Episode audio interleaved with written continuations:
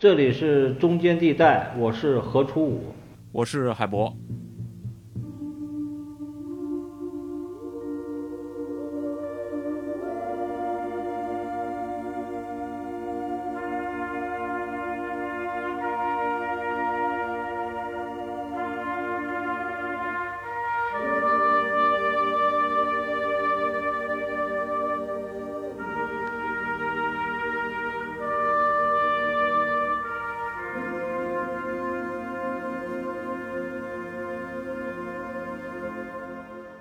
长津湖战役和抗美援朝，它有一个共同点，就是都有这么一个争议的问题，就是抗美援朝是谁赢了？是中国赢了还是美国赢了？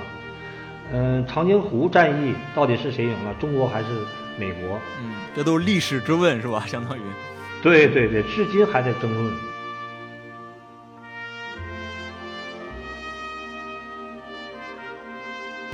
还有在那种情况下，就不要说穿那种南南方单薄的棉衣，穿就是穿着我们这个时代最保暖的衣物，能在户外过夜，我觉得那都是神人。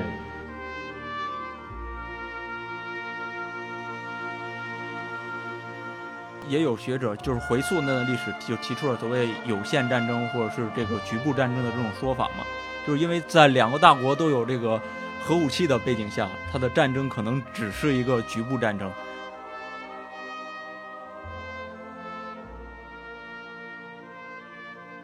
好，这一期我们的嘉宾是朝鲜战争研究者、作家何初武老师。来，何老师和大家打声招呼吧。主持人好，大家好。何老师之前呢写过一本关于长津湖战役的书，而且呢是有很多老兵采访的，他的资料呢也更鲜活一些。那咱们就废话先不多说，先请何老师来开宗明义一下吧。其实朝鲜战争中二次战役里分为东西两线嘛，其实都有一些挺重要的战役的。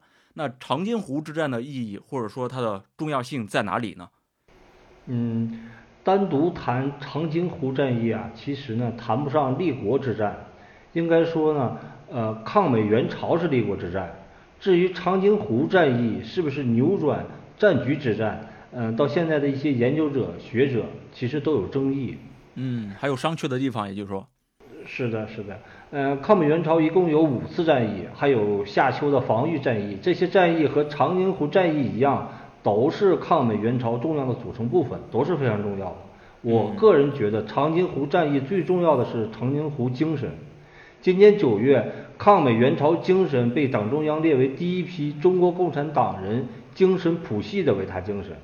嗯，抗美援朝精神呢，包括很多方面了，比如说，嗯，上甘岭精神、松骨峰精神。啊，长津湖精神就是其中的重要一部分。哦，好，那咱们具可以具体来展开说一下这个长津湖战役啊。具体来说，整个长津湖呢，需要了解一下战前的一些国际形势吧。可以先请何老师来聊一聊这整个战前美苏包括中朝之间的一个关系吧。嗯，呃，抗美援朝可以说是中国和美国的第一战。嗯，朝鲜越过三八线进攻韩国，这是导致朝鲜战争的直接原因，但不是根本原因。嗯，雅尔塔协议是从一九四五年开始，苏联和美国最开始的时候都还是比较尊重雅尔塔体系，到了四六年、四七年的时候，双方都有很多小动作，就逐渐产生了冲突。美方有小动作的原因主要是意识成形态的冲突，美国是资本主义嘛，苏联是共产主义。有一种天然的冲突，美国这么做呢，也是因为斯大林当时有一些做法过界了，就是突破了雅尔塔体系，这让美国包括美国的盟国英国这些国家对苏联产生了矛盾，这种矛盾呢就直接导致冷战。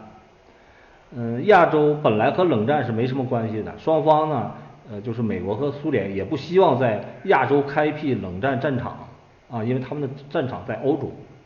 呃，一九四九年的时候，金日成去找斯大林，斯大林是不同意他进攻韩国。金日成马上又去北京找了毛主席，因为斯大林当时亲口说过，在社会主义阵营，亚洲的事情交给中国，交给毛主席。嗯，金日成找到毛主席之后，毛主席对他说：“我的国家还没统一，因为那个时候我们还没建国嘛。说等到我的国家统一以后，你的事情就好办了。”呃，事情到这个时候呢，中国和美国还没有形成矛盾。美国对中国也没有明显的敌意。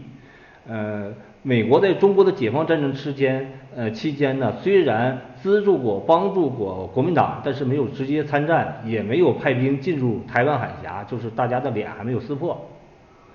啊，但是美国呃这个期间和他盟友的底线已经非常清楚了，就是不许苏联的势力范围在任何地方有任何的突破。还是刚才那句话，就要遵守雅尔塔体系。嗯，美国什么时候对中国有了明显的敌意呢？就是一九五零年一月，那个时候中国已经建国了，中苏建交。五零年一月，周总理亲自到莫斯科签署了中苏友好同盟互助条约。这个条约就象征中苏同盟正式形成了。美国这个时候对中国有了明显的敌意了，因为这个条约的签订，同时意味着新中国也被拉进了冷战的漩涡。嗯，从美国的角度就很好理解，中国和苏联同盟，那他就是呃美国的敌人。从中国的角度也很好理解，解放战争期间，你美国是没有直接派兵和我作战，但是你给钱给武器。帮助国民党，因为你的帮助，我牺牲了很多人，我肯定要和苏联结盟，而且中国和苏联都是社会主义国家，必然是盟友。这个矛盾就这样存在了，它其实变成了一个火药桶，就是不知道什么时候爆炸。呃，一九五零年六月二十五，朝鲜人民军进攻韩国，就是朝鲜战争爆发了，就等于点燃了火药桶，所以美国就采取了一系列行动。包括战争爆发两天以后，美国的第七舰队进进入了台湾海峡。第七舰队进入台湾海峡，这对中国是一个极为严重的挑衅，因为你美国干涉了我国的内政。当时美国的杜鲁门政府同意联合国军总司令麦克阿瑟打过三八线，打到鸭绿江边儿。嗯，杜鲁门同意麦克阿瑟越过三八线是有个过程，最开始的时候他不同意，他有担心。嗯，他倒不是担心苏联出兵，因为苏联的重兵都部署在欧洲，一旦苏联调兵，他会失去对欧洲的控制。啊，对于苏联来讲，亚洲远远没有欧洲重要。杜鲁门担心的是中国派出大量的部队，担心麦克阿瑟打不过中国军队，所以就有了杜鲁门和麦克阿瑟在威克岛的会面。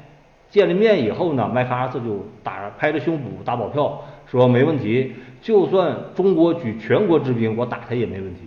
当时杜鲁门听麦克阿瑟这么一说，他就有信心了，那就打吧，打过三八线，直逼鸭绿江。呃，为什么说抗美援朝是中美矛盾的开始？大概就是这么一个过程。中新中国和苏联建交结盟以后，美国不高兴了，先教训一下新中国。朝鲜战争爆发以后，美军找到了机会，就想趁机突破三八线，直奔鸭绿江。嗯。其实，对于呃中国之所以出兵，其实有有有一些学者做过很多的梳理啊。我其实看到了一个最近看到了一本书，就是呃研究国际冷战史的山西大学宋小琴教授出版过一本《隐于幕后：苏联与朝鲜战争》。他其实把这个中国学者跟官方对于朝鲜战争的评价有一个历史梳理啊，我觉得还挺有意思的。因为这个涉及重大历史题材嘛，我就读一下啊，以免那个出错了。嗯，他就说。改革开放以前呢，中国学者与官方都是坚持朝鲜战争是美国策划的，然后朝鲜南方呢发动的。那改革开放初期呢，中国的学者是有一段时间是避免谈及朝鲜战争是怎么爆发的。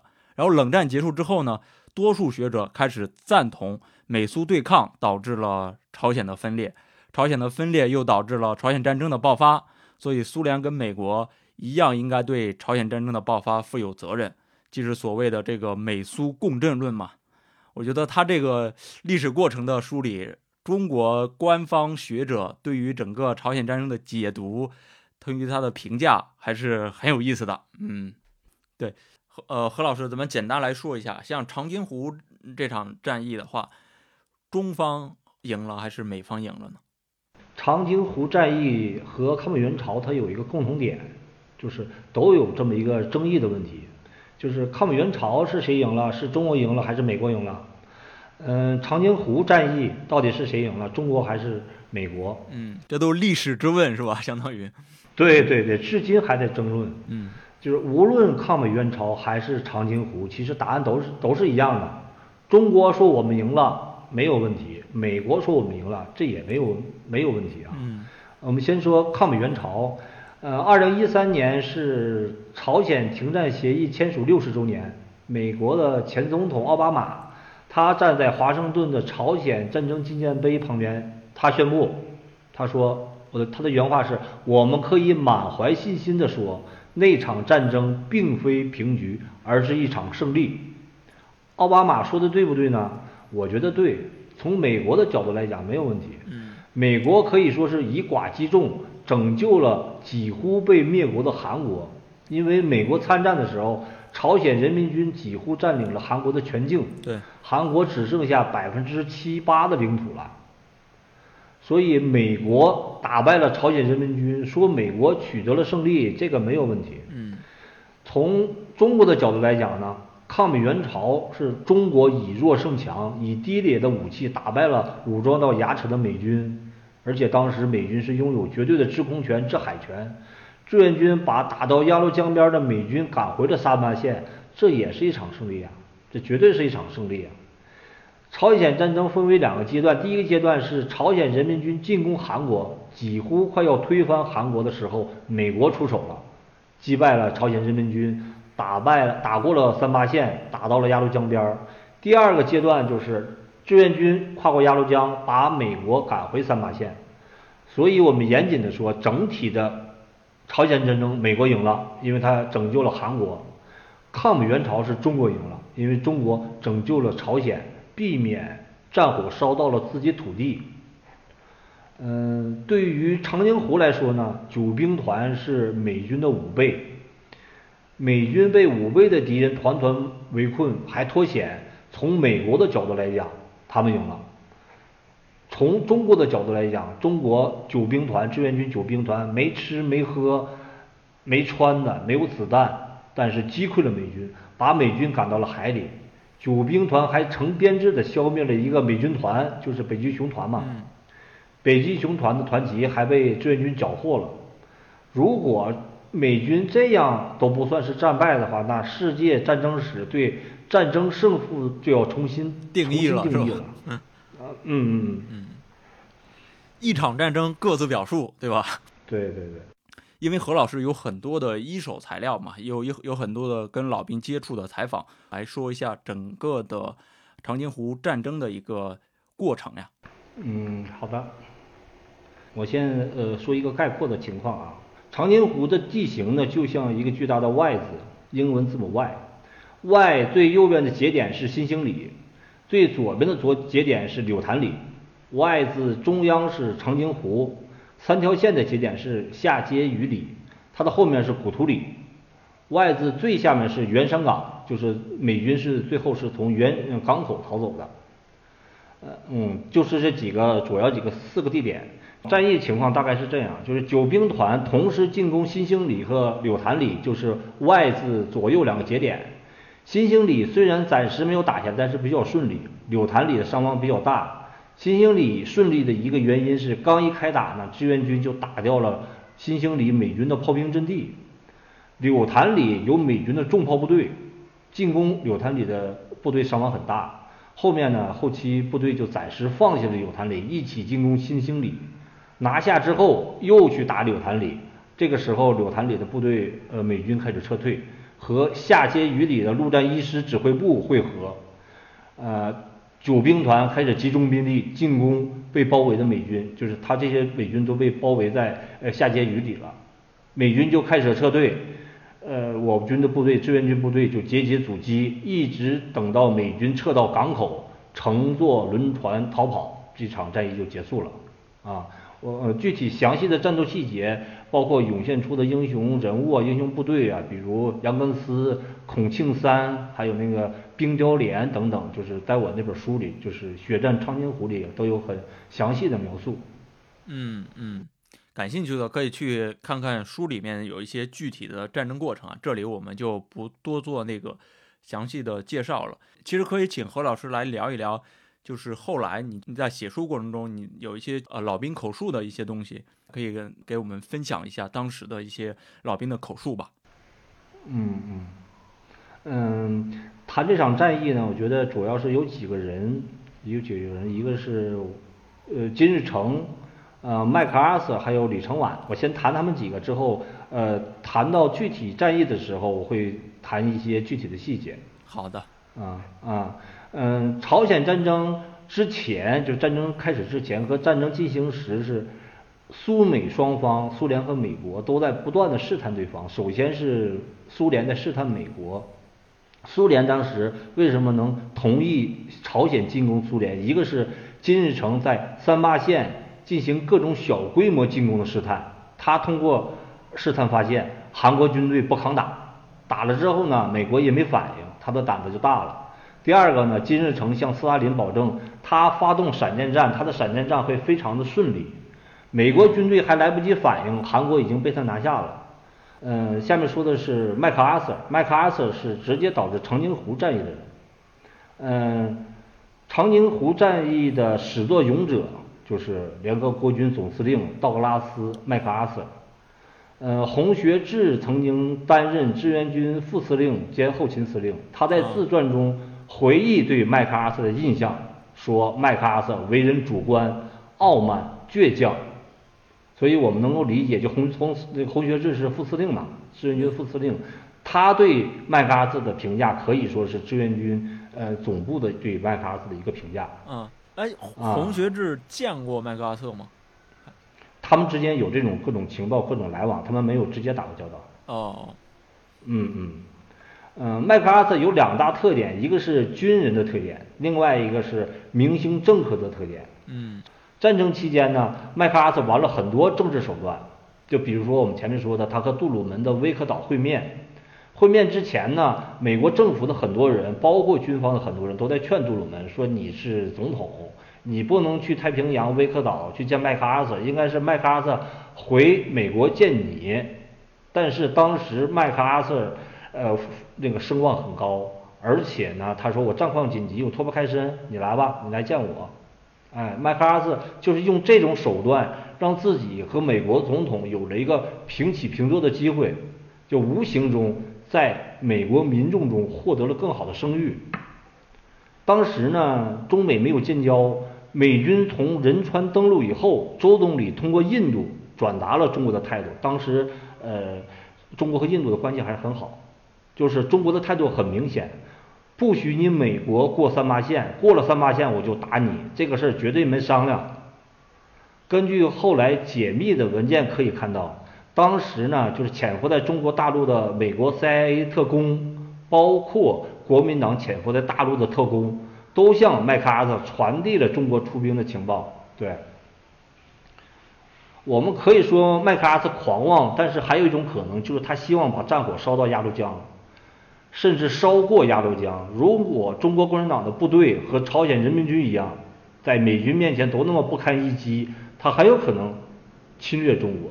当然，这是以我的个人猜测啊。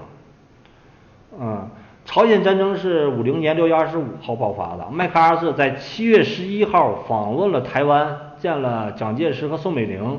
这是这是啊，之前是。呃，战争爆发两天之后，第七舰队到了台湾海峡之后，麦克阿瑟就来了台湾，见了蒋介石和宋美龄。虽然没有明确的文件披露，但是我个人觉得这些都是麦克阿瑟的政治手段，他就是要激怒中国，就是和希望和中国开战。因为作为他这个军人来讲，作为作为一个统帅来讲，仗打得越大，他的政政治资本就越丰厚啊。麦克阿瑟坚持向鸭绿江进军，这里面有他个人的原因，也有很普遍的原因，就是当时没有人能看得起中国，苏联相对来讲是尊重中国，因为他亚洲需要中国，对于其他国家来讲普遍看不起中国，这里面包括被美国打得溃不成军的朝鲜人民军，前面我们提到金日成对中国的态度，这种态度在朝鲜人民军里面是可以说是从上至下的。因为这种态度的朝志愿军和朝鲜人民军发生过很多典型的事件。嗯，朝鲜嗯志愿军对朝鲜人民军的心态是比较正常的，因为朝鲜政府当时有一个延安帮，这些人全部都是从中国回国的，有的是在八路军历练过，有的是在东北抗联历练过，啊，但是这些人到了朝鲜都是举足轻重的人物，在但是这些人在中国级别都不高。比如说，有一个人叫武廷，他曾经在朝鲜是二号人物，就仅次于金日成嘛。他在八路军的时候是炮兵团长，啊，就连金日成当时也是在中国东北成长起来的，当时也就是个师级干部吧，啊，所以说志愿军看朝鲜人民军就是老大哥对待小老弟，但是呃，朝鲜人民军这个时候看不起志愿军了，主要是觉得志愿军土。志愿军进入朝鲜的时候，朝鲜人民军基本上溃不成军。只剩下方虎山在内的几个指挥官的部队还在，而且部队还在战斗啊，就叫叫这个人叫方虎山。这个方虎山也是在东北历练过的，他在东北通化曾经下令杀死了三千名暴动的日军俘虏。哦，这个方虎山是很彪悍的，就是朝鲜人民军觉得他有苏联援助，你看身上穿着苏式的军装，手里是苏式的武器，你再看志愿军要什么没什么，穿着破棉袄。用的是快要淘汰的武器，那长津湖的九兵团连破棉袄都没有，所以基层的人民军是看不起呃志愿军的。嗯，这是第二个人物，第三个人物是李承晚。李承晚是韩国的第一任总统，他和麦克阿瑟的关系很好，两个人关系好呢，这里面有一个很重要的原因，因为他们都要打过三八线。麦克阿瑟要过三八线是为了捞取政治资本。李承晚过三八线，是因为他要统一朝鲜半岛，这里面当然也有，呃，对，也有很多他很多他的个人政治企图。呃，李承晚也有两个特点，一个是亲美，第二个是倔强。李承晚的倔强要超过他亲美的特质，他能成为嗯首任总统，韩国的首任总统离不开他亲美的特质。嗯，他成为总统以后，进行了残酷的独裁统治，大量的血腥镇压共产主义者。他一方面呢依赖美国，同时拒绝和美国的另外一个小弟，就是拒绝和日本建交。他倔强的想要统一朝鲜半岛，甚至后期因为这一点就和美国闹翻了。嗯，李承晚的政府和军队组成很有意思，你看他拒绝。和日本建交，说明他仇视侵略过朝鲜半岛的日本，但是他的很多很多下属啊，都曾经是日本的走狗，比如说，也就是说，嗯，日伪政府的，对对对，就是呃帮助日本人侵略过韩韩朝鲜、朝鲜半岛、中国其他国家，比如说我们举个例子，有一个朝鲜的第一位上将，就是韩国的第一位名誉元帅，叫白善烨。嗯，这个日本侵略占领朝鲜之后，一部分一部分人去了中国和朝鲜，这些人骨头都比较硬，就是我们刚才提到过的延安邦。另外一些对，还有比如说在上海，不是还还做了那个流亡政府，对对，金九，对，还搞过刺杀。嗯，嗯，另外一些人称为日本的帮凶，就这些人直接导致的后果是，二战结束以后，朝鲜成为战败国了，因为他是。日本法西斯的帮凶嘛，战败国朝鲜因为这个原因就被一条三八线分开了，成为了朝鲜和韩国，也成为了美国和苏联的附庸。白山叶这个人早期在东北给日本人做情报工作，二战结束以后他想去朝鲜，但是朝鲜就想要他的命，不想要他的人。那个时候他学会了英语，成为英国人的美国人的好朋友。所以后来成为师长、军长、上将，美韩国国内对这个人也是褒贬不一。两千零几年的时候，他被韩国政府宣布是汉奸，就韩国的啊汉奸，对，公开宣布的。当然了，就是没有追究他的责任。哦，抗美援朝后期呢，呃，韩国部队的战斗力有了很明显的提升，但是长津湖战役期间还是比较差的。就遇到志愿军基本只有挨打的份儿，所以我们就不谈韩国部队了。嗯，通过金日成、麦克阿瑟和李承晚，我们大概能知道九兵团进入朝长津湖之前的朝鲜半岛的局势。就是金日成想要统一半岛，被麦克阿瑟给打了。麦克阿瑟带着联合国军想要横扫一切，李承晚坚决拥护，但是他的韩军部队缺少硬骨头和经验丰富的官兵。朝鲜半岛上有丰富作战经验的指挥官和战士都在朝鲜人民军，但是朝鲜人民军已经被美国打残了，已经溃不成军了。嗯，包括这个李承晚和金日成其实也有很多共同点，两个人都觉得自己天降大任嘛，都觉得可以武力统一朝鲜半岛。对，都要啊。有一个，对对，有一个很有意思的点，就是朝鲜的宪法规定，朝鲜的首都不是在平壤，是在首尔，就当时是个汉城。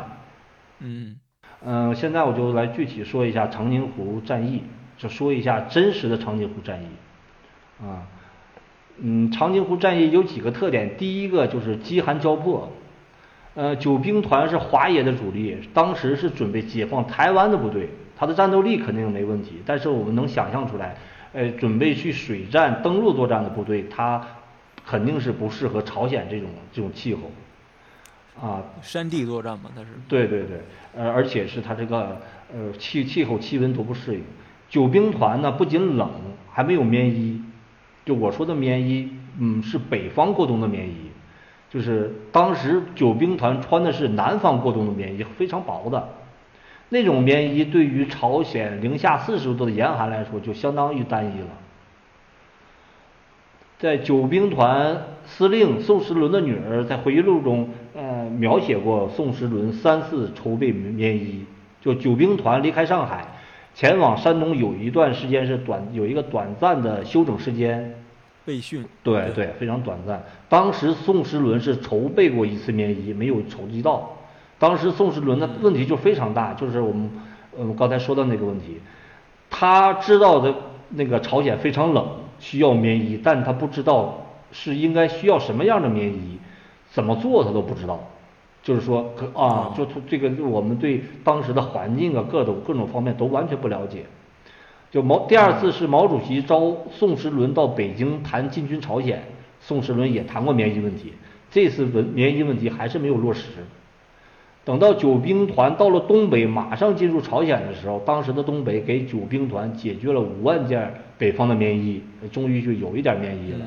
这点棉衣都是缴获日本关东军的。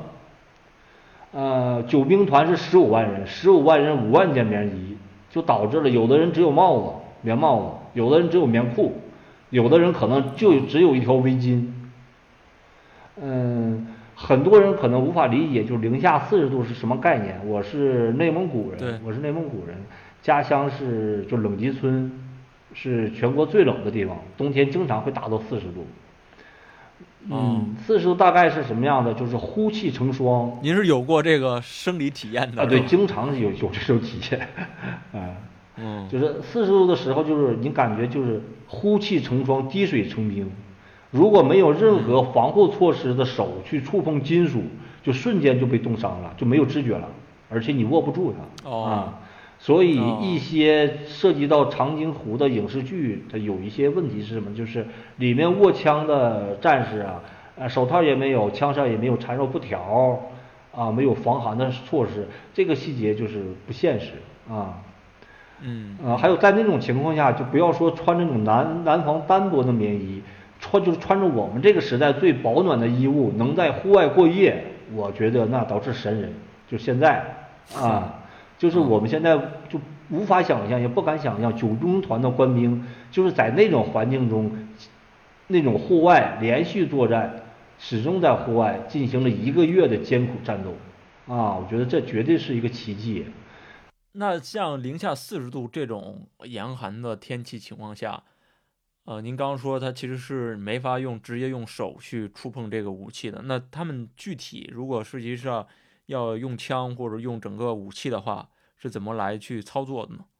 嗯，他们其实当时很多枪是打不响的，啊、哦很多打不响的，他也会有一些人意识到之后，会把会把枪放到就是关键部位、关关键的呃器呃机器部位，用身体暖热，嗯啊，包括自己用布条啊，从身上撕下布条来包住手、包住枪，啊，避免自己在呃是该用打枪的时候无法使用武器啊。哦就是说九兵团呢，它确实是创造了奇迹呢，同时它也付出了巨大的代价。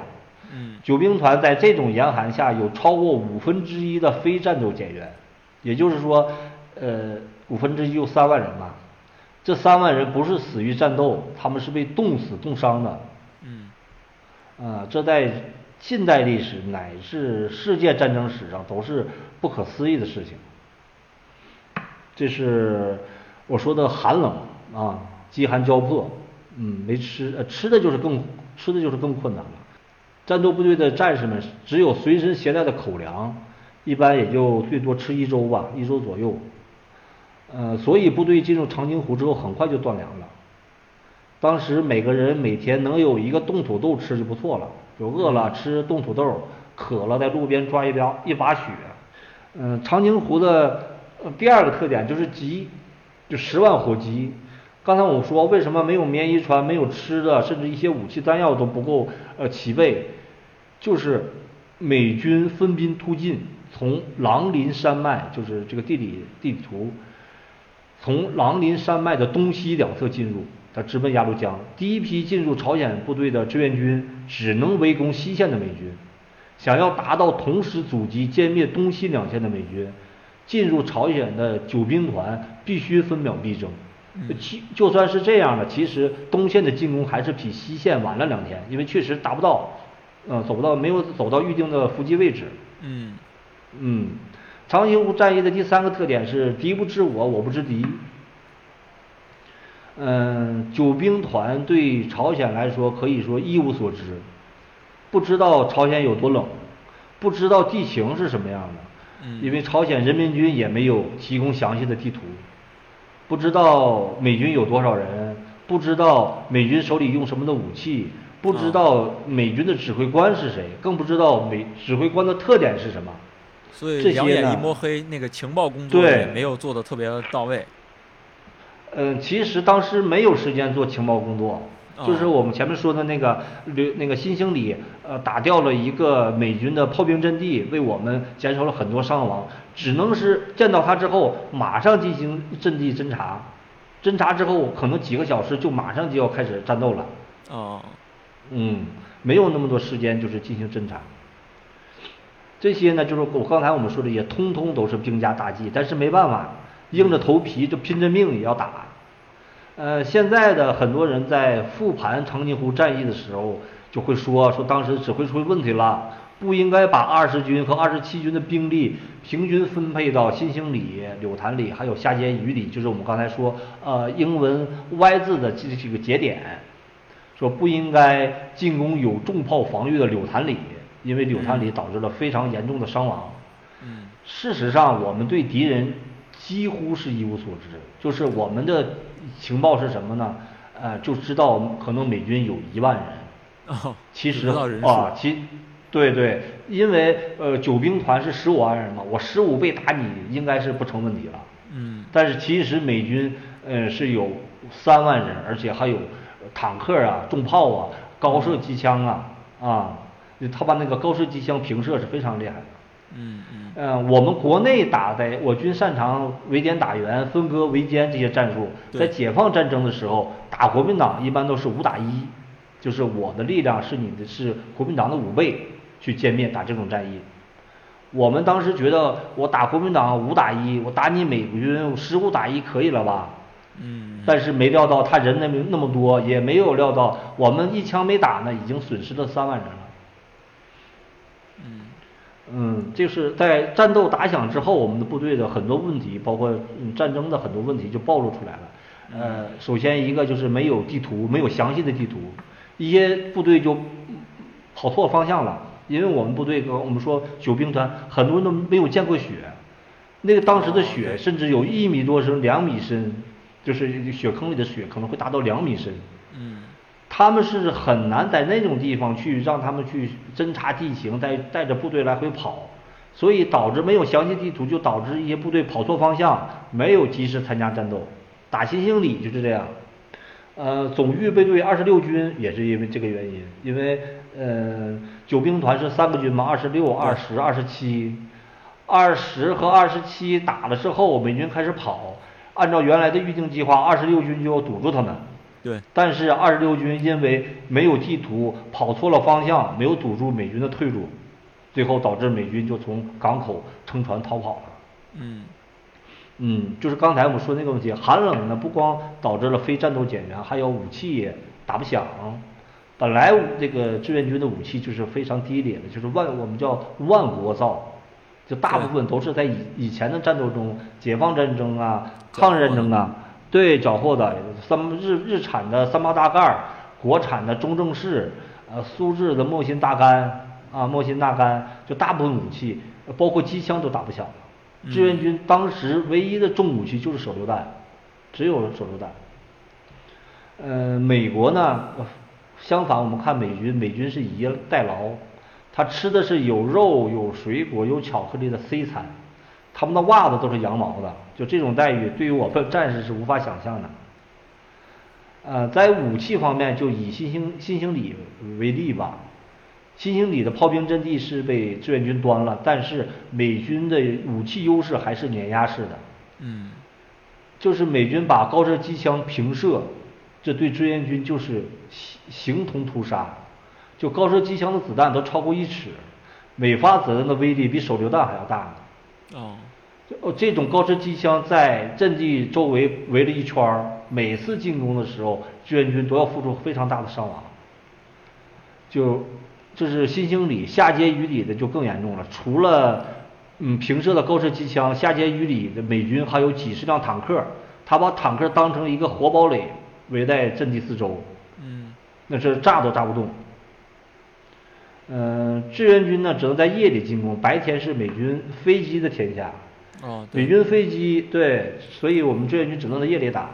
美军飞机不仅要投掷各种炮弹，还有这个这个白磷燃烧弹。白磷燃烧弹后来被联合国禁止了，被列为违禁武器了。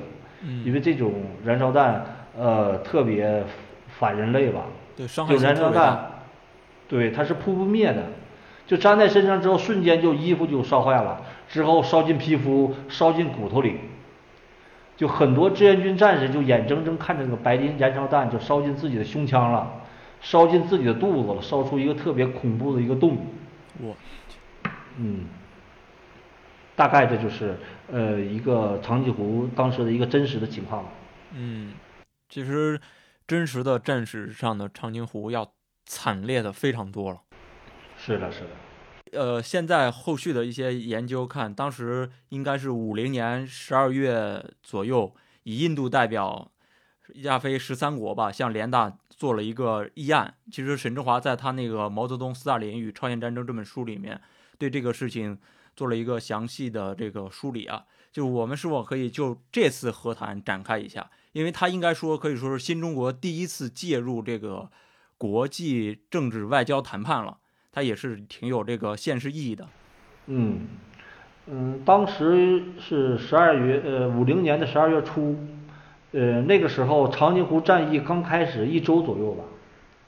呃，麦克阿瑟在呃在之前三天吧，前三天发出了撤退命令，就是麦克阿瑟认了认怂了。呃，当时是印度的驻华大使潘尼加向中国递交了一份备忘录。这份啊，这份备忘录是什么意思？希望就他是希望交战各方在三八线停停战，直接参战的、间接参战的各国开个停战会议，和平解决朝鲜问题。嗯，当时这个事情对北京来讲确实有点为难，就是因为，呃，潘尼加给中国来了一个道义上的绑架。他说：“我这个备忘录，你看是不是欧洲的，也不是美洲的，是亚非拉三个国家的倡议。亚非各国对对对，亚非拉国家的一个倡议，啊，不代表任何立场。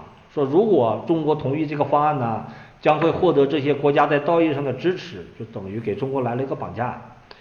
嗯，当时印度是到处搞非暴力不合作，他是想借这个机会呢，一个是送美国个人情，另外呢。”可以通过这个行动呢，在国际上彰显印度的所谓的大国地位。呃，等到了十二月十四号呢，第五届联合国大会就把印度的提案一分为二了。第一个提案就是要求停战双方立即在当前的战线停战，这个呃提议呢是被通过了。第二个提案呢是召开联国际会议，和平解决朝鲜问题。但是这个这个提案呢就被美国和英国给搁置了，就等于印度提出的这个提案，中国还没有说说呃有什么表态呢，美国和英国已经给呃否定了，就是这个提案不了了之，啊，当时中美双方其实都都不会停战的。第一呢，就是双方战争没有打到需要停战的地步。美国就是第二次战役嘛，呃，美国当时是败了，当时但是呢，这个麦克阿瑟给美国战败背锅了。也就是说，美国在长津湖也好，还是整体的第二次战役也好，他失败了，是因为麦克阿瑟这个人，不是因为美国军队打不过你志愿军。嗯，当时就是美国还没有被志愿军打疼，没有打怕，他是想我还能取胜，他是想通过后面的战争把面子拿回来。因为当时在二战结束之后呢，在世界范围内，那美军是第一强军呐。中国当时刚建国的中国，那是一个不入流的部队。你第一强军让中国打了，还承认战败，那美国的脸可就丢太大了。对，因为后来国美国当时的那个国务卿艾奇逊自己也在也说，他其实是更愿意中国可能你要拒绝这个会议的，拒绝到这个决议之后，然后才这样中美可以继续打嘛。其实美国人自己也不想去参与整个调停的方案中去。嗯嗯。嗯，其实很快这个毛主席就火了，北京就火了，因为杜鲁门发表讲话了，他说，呃，我不排除美国不排除在朝鲜使用原子弹，还要向朝鲜增兵一百万，增加五倍的飞机和坦克。你当然啊，当然美国是吹牛了，他不敢，他是不敢往朝鲜丢原子弹的。他如果往朝鲜丢原子弹，斯大林绝对会往欧洲丢原子弹。这个一旦进入核战争，这个事情就不可控了。对对，也有学者就是回溯那段历史，就提出了所谓有限战争或者是这个局部战争的这种说法嘛。就是因为在两个大国都有这个核武器的背景下，它的战争可能只是一个局部战争。因为他如果是要要世界大战的话，那就各自投放那个原子弹就可以了，那个造成的杀伤实在太大了。啊，那个就就就不可挽回的这几个战争了，就是。对。当时美国呢，确实就是杜鲁门说这个话呢，也是确实不太了解中国军队和中国共产党。中国军队是真刀真枪打出来的，他不是吓出来的，所以这个事儿呢，反而适得其反了。不过杜鲁门当时有一点比较理智，他没有向中国宣战。嗯，对，在朝鲜战场，至少中美都没有向各自宣战。对，就是参战的，就是包括联合国军这么多国家。呃，只有哦朝鲜和韩国宣战了，其他国家都没有宣战，大家就是面子上还还面子上还有嘛，面子还有，嗯，对对对，呃，其实就是对于这次和谈，因为有很多历史学者来去所谓做这种反思嘛，有一种说法就是说，错过了这次其实停战机会，因为使战争又毫无必要的延长了两年。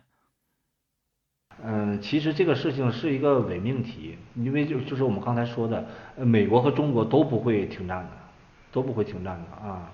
嗯，中国有可能停战，如果到三八线了，我不打了，呃，你你也服了，大家就地就此到此为止了。中国是有可能嗯停止的，但是美国绝对不会停止的，因为他当时他直到什么时候呢？直到呃几年以后，真正的说我打我无论我想尽什么办法。用最大尽我最大的努力，我也打不过你志愿军。后面有一个词叫做呃范弗里特弹药量，就是他用的在上甘岭，在一些其他的重要的呃阵地、局部的小阵地，投入了大量的弹药，远远要超过二战就是历史上任何一场战战争的弹药。他发现他他用弹药是解决不了志愿军的意志。而且当时志愿军，呃，在这是三八线那儿挖挖了一个地下庞大的地地下工事，美国把志愿军叫做呃藏在地下的龙，就是你的这种呃弹药量、各种轰炸呀、飞机呀，你动摇不了我。我地下是一个地下世界，也甚至可以吃饭、睡觉、洗澡，什么东西都可以，完全不影响我。你说你停止轰炸了，停止炮击了，呃呃。陆军部队上来了，那我就出来跟你打。地面部队你打不过我。直到这个时候，美国就是说，呃，打服了，不想打了，没有必要再耗下去了，这才停签署和中国、朝鲜签署了停战协议。嗯嗯嗯。当然的，这些其实都是所谓的后见之明吧。但是你其实看历史做反思，其实就是需要不断的从这种后见之明里找到所谓的反思嘛。嗯嗯。何老师，您觉得这个朝鲜战争，我我们怎么来去看待它，或者说评价它呀？嗯，抗美援朝对中国的影响就非常巨大了。嗯，首首先是中国的陆军一跃成为世界一流的成军，被称为最强最强的轻步兵。中国军队获得了尊严，还有另外一个原因，就是中国军队是仁义之师。从现有的各国的解密文件可以看出来，抗美援朝期间，呃，韩国、朝鲜乃至美国都有杀俘虏、虐待俘虏的情况，这些情况都是有明确记载的。但是中国志愿军没有，中国军队只有优待俘虏。嗯，中国军队通过这场战争呢，还获得了一个好处，就是战争帮助中国建军了。当时中国新中国成立的时候就是步军，就是步兵、炮兵。通过这场战争呢，迅速建立了空军、防空部队、坦克部队，包括后勤的一一整套现代化的后勤部队。啊，还让中国真正了解了是什么叫现代化战争，就是中国边学边打。解放战争期间，我们理解战争就是四面楚歌、四面包围，我从四个方向把你包围了，你就插翅难飞了。但是抗美援朝就让我们知道了，呃，四面包围还不够。就长津湖的时候就有一个很明显的例子，就是美军通过机场运走了大量的伤员，就为突突围减轻了包袱嘛。如果说美军带着大量的伤员，他是很难突围出去的。我用彭德怀彭老总的那句话作为结束。呃，彭老总在他的自传里记录了签订朝鲜停战协议的情况。就此战的胜利，迫使敌军联军总司令克拉克上将请求马上在停战协议上签字。克拉克和他的幕僚说：“美国上将在一个没有打胜的停战书上签字，这是美国历史上的第一次。”彭老总说：“我在签字的时候心里想，先例既开，来日方长。”哦，好，那我们这一期呢就录到这里，那我们也来日方长吧。好，感谢大家收听啊，我们下期见，拜拜。